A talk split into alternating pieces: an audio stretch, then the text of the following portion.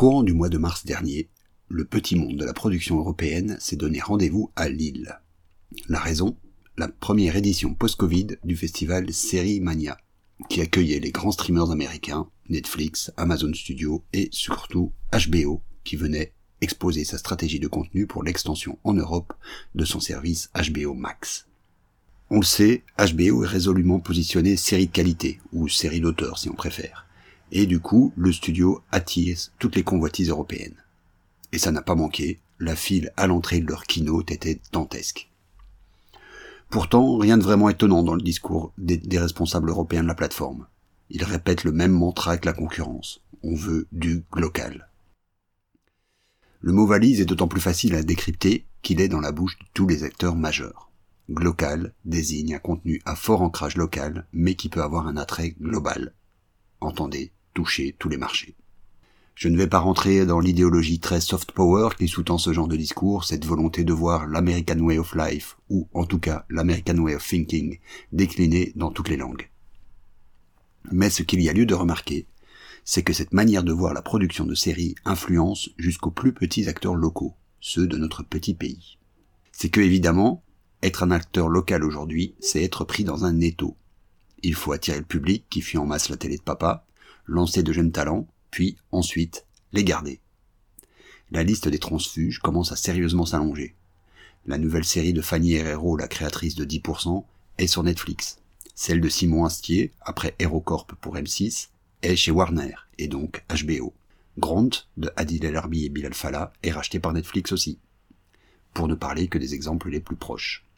Et tout ça, c'est sans compter évidemment que les services de streaming sont le client international numéro un pour les productions locales, ce qui équivaut à un sérieux pied dans la porte des marchés locaux. Quelles solutions s'offrent à nos acteurs nationaux, qu'ils soient privés ou publics? Elles sont de deux ordres.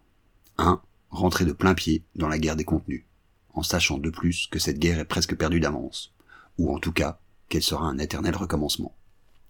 Je mentionnais dans un précédent podcast que le poids de la recherche et développement resterait à la charge des producteurs.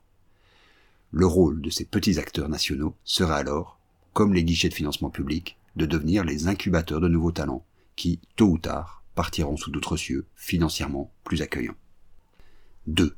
Cultiver des réseaux, à la fois nationaux et internationaux. On arrive tout doucement à la fin d'une période de consolidation des acteurs, à une mise en ordre de marche des acteurs traditionnels pour le marché du streaming. La Flandre a ouvert la voie avec d'un côté VRT nu pour le secteur public et Streams du côté du privé et dans une moindre mesure GoPlay. Du côté francophone, cette structuration est plus pénible. Il y a bien sûr Ovio pour la RTBF, qui a atteint son rythme de croisière, mais du côté privé, ça patine. Nul doute que le rachat du groupe RTL par Rossel et DMG, qui est déjà derrière la création de Streams, va accélérer le mouvement. D'autre part, la structuration en réseaux internationaux se passera probablement par le rachat entre services de concepts et contenus, comme on a déjà pu le voir avec la série suédoise Scam, qui a été déclinée en France, ou Match, un concept norvégien, et Dirty Hearth, une série flamande à succès qui vont bientôt voir le jour sur le service de la RTBF. On sent bien derrière cette restructuration globale du marché du petit écran le même type de poussée qui secoue le monde du cinéma traditionnel. À la fin du grand chamboulement, on risque de ne plus avoir que des grands et des petits. Tout le monde du milieu, les acteurs moyens, vont se trouver devant un choix prendre le risque de grossir ou réduire la voilure. Être dans le camp du local ou de l'hyperlocal, éventuellement déclinable. Pour notre petit pays, qui commence à peine à faire ses armes dans le monde de la fiction télé, ce choix doit se faire presque dans la précipitation. Il n'y a aucune solution meilleure que l'autre. Il existe des fictions de qualité des deux côtés de la barrière. Mais il faudra pour chacun, diffuseur et producteur, faire ce choix histoire de garder son indépendance par rapport au flux incessant de contenu. À la semaine prochaine.